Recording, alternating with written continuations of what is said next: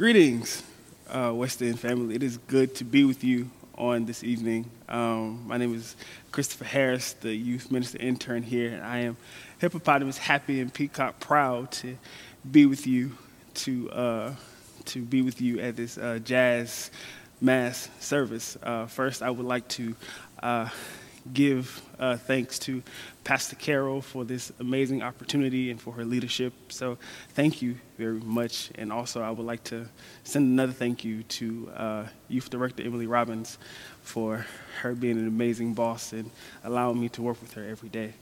Um, for a few moments, um, I want to uh, bring your attention to Isaiah 43, um, more closely looking at verse 19. And it simply says, I am about to do a new thing. Now it springs forth. Do you not perceive it? I will make a way in the wilderness and rivers in the desert. For this time that we share, I would like to think from, speak from this thought, reimagine hope. Reimagine hope. Will you pray with me? Oh, gracious God, we thank you for this time of sharing. We thank you for this time of being able to hear from you, uh, God, as I get ready to preach your word. Let us hear from you. Let us be able to find hope even in troubling times. Thank you for your grace and your continuous mercy. In Jesus' name, amen. Beloved, in his book, The Moral Imagination, The Art and Soul of Building Peace, John Paul Lederach says moral imagination is the capacity to recognize turning points and possibilities to venture down unknown paths and create what does not yet exist.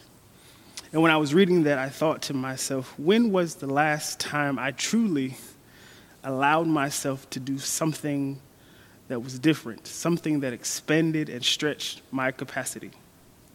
When was the last time I took the time to reimagine, re engage, and look at something new from a different perspective. And today I would ask you the same question When was the last time you allowed yourself to experience and to see life in a diverse and new way?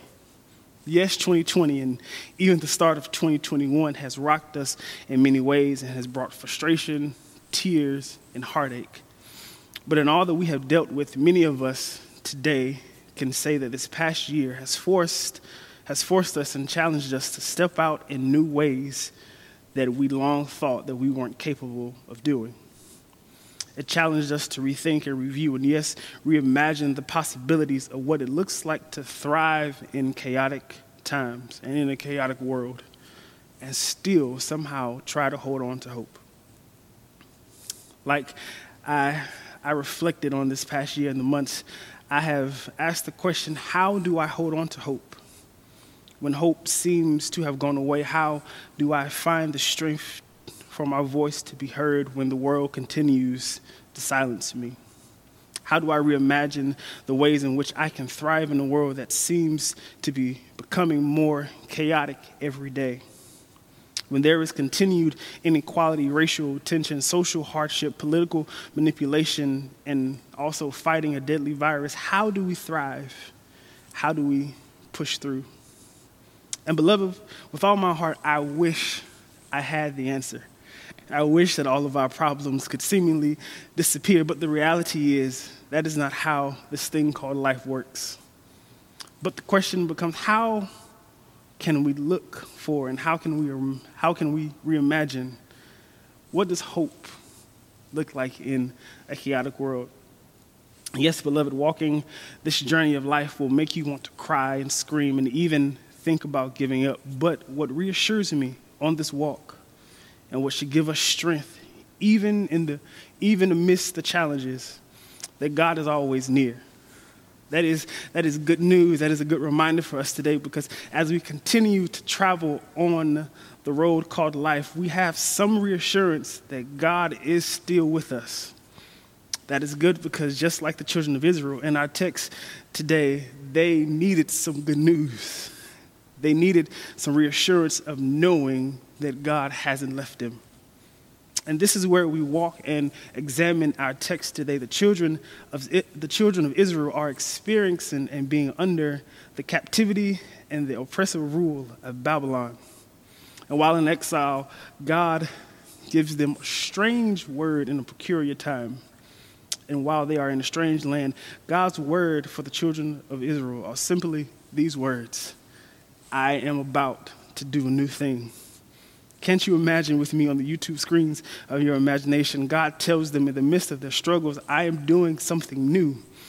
I am creating and doing a new thing, even while you're facing your darkest moment. And even during our most challenging moments, that is good news for us because it reminds us that God is still continuously making ways, even when we may feel at our lowest moment. And we have all been there when the circumstances and challenges of life seem more hopeless rather than hopeful.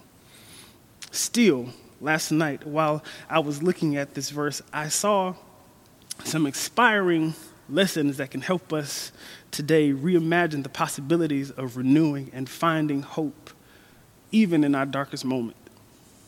The first thing we must do in order to reimagine hope and find even the audacity to believe is that we must not become too complacent about the past. Looking closely at verse 18, verse 18 simply says, Do not remember the former things or consider the things of old. And although it may not seem important, this verse challenges us as believers of faith to do something that can sometimes be hard to do. And it is two simple words let go.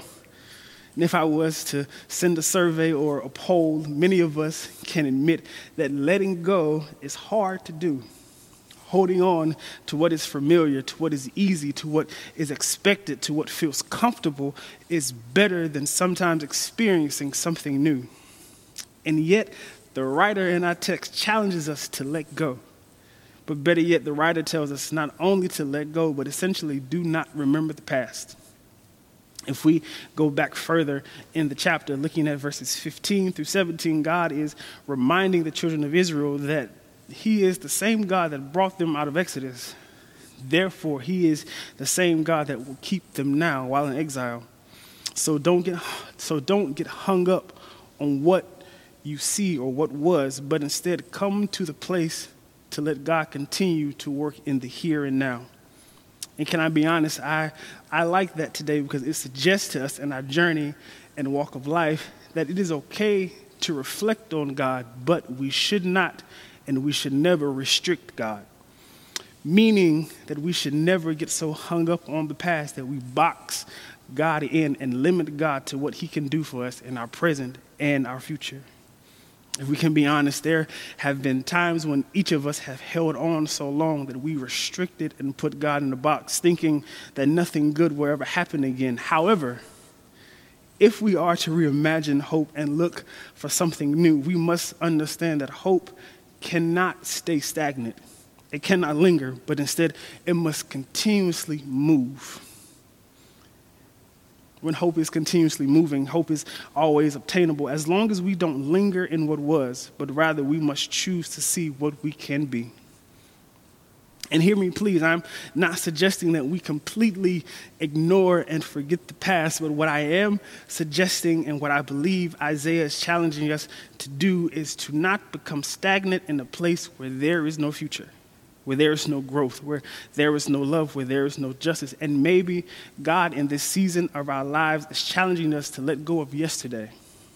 I know that seems complicated, and perhaps, just perhaps, if we can let go of yesterday, we can look into our tomorrow. But the good news is that even when we are scared and maybe not ready to let go, God is still with us. And that leads to our second point, after understanding that we cannot become complacent about the past, the second thing we must know is that God will always create a new path. Look at verse 9, look at the A clause. It reads, I am about to do something new. Now it springs forth. Do you not perceive it? What makes me happy and what makes me shout about this text is that after God tells the Israelites, not to hang on to the past. He tells them I am about to do a new thing. Even while in exile, while dealing with challenging circumstances, God tells his people, I am about to do something new. But notice, if you will, God doesn't tell them when it's going to happen, but, God gives his people reassurance that something new will happen. And in the midst of that, God, with his wisdom, he asks the question Do you not perceive it?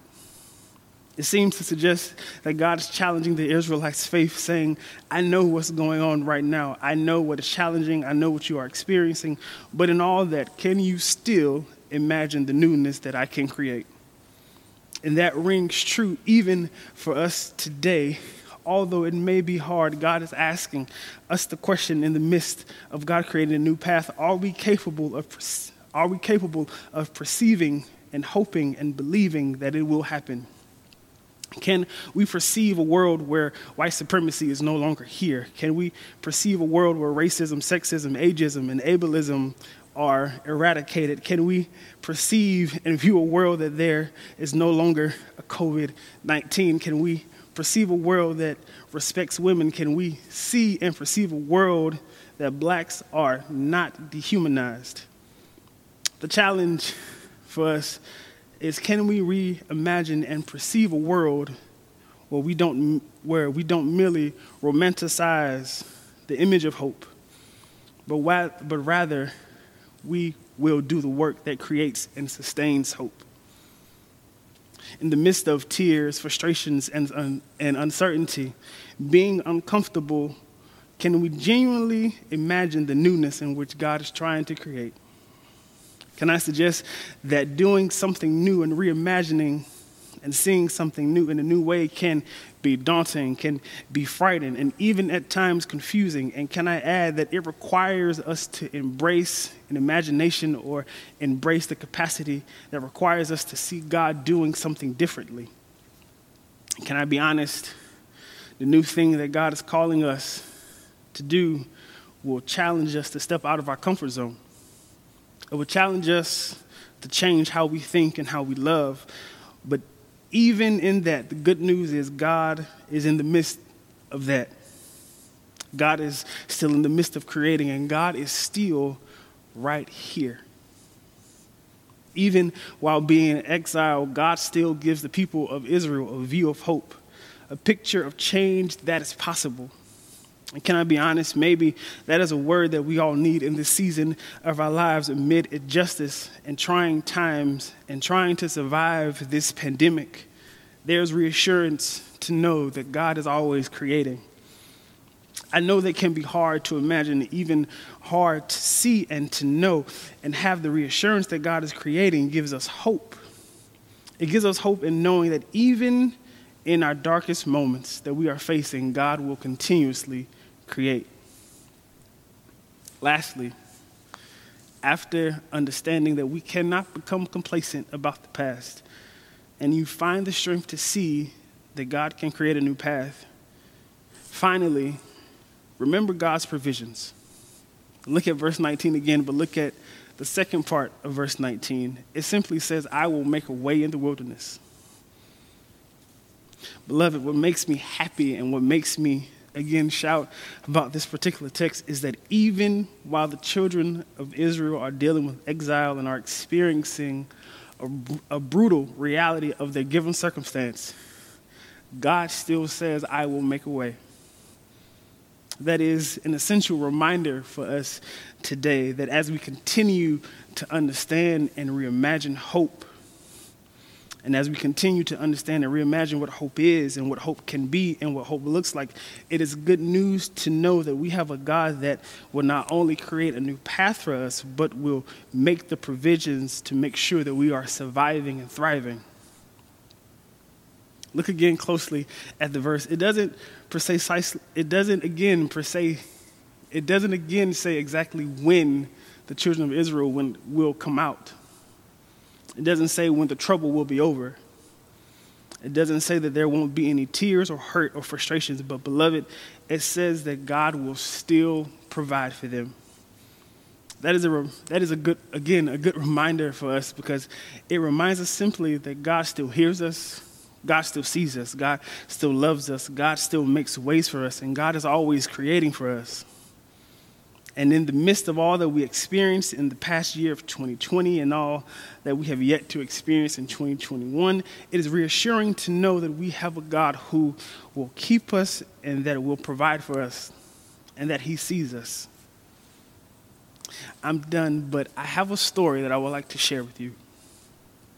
There was a young man who was walking in town one day and he came across an older man who was painting. He was an elderly painter.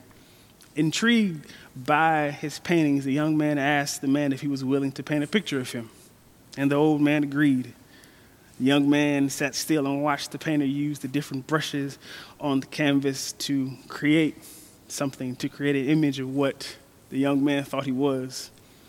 And when the old man was finished painting, he showed the young man his work, but the young man was upset. He, he told the painter that this looks nothing like me. What is this creation that you have made? The old painter, with a smile on his face, said, Sir, I didn't paint you for who you are now, but rather I painted you in the powerful and beautiful image of what I saw you becoming. And as I leave you today, my word is simply that as we walk this path of life, let us always be open to the new ways in which God is moving. Let us understand that God is always creating something new and let us not box him in, but rather God is always creating a new image on a new canvas. May God be with you. Amen.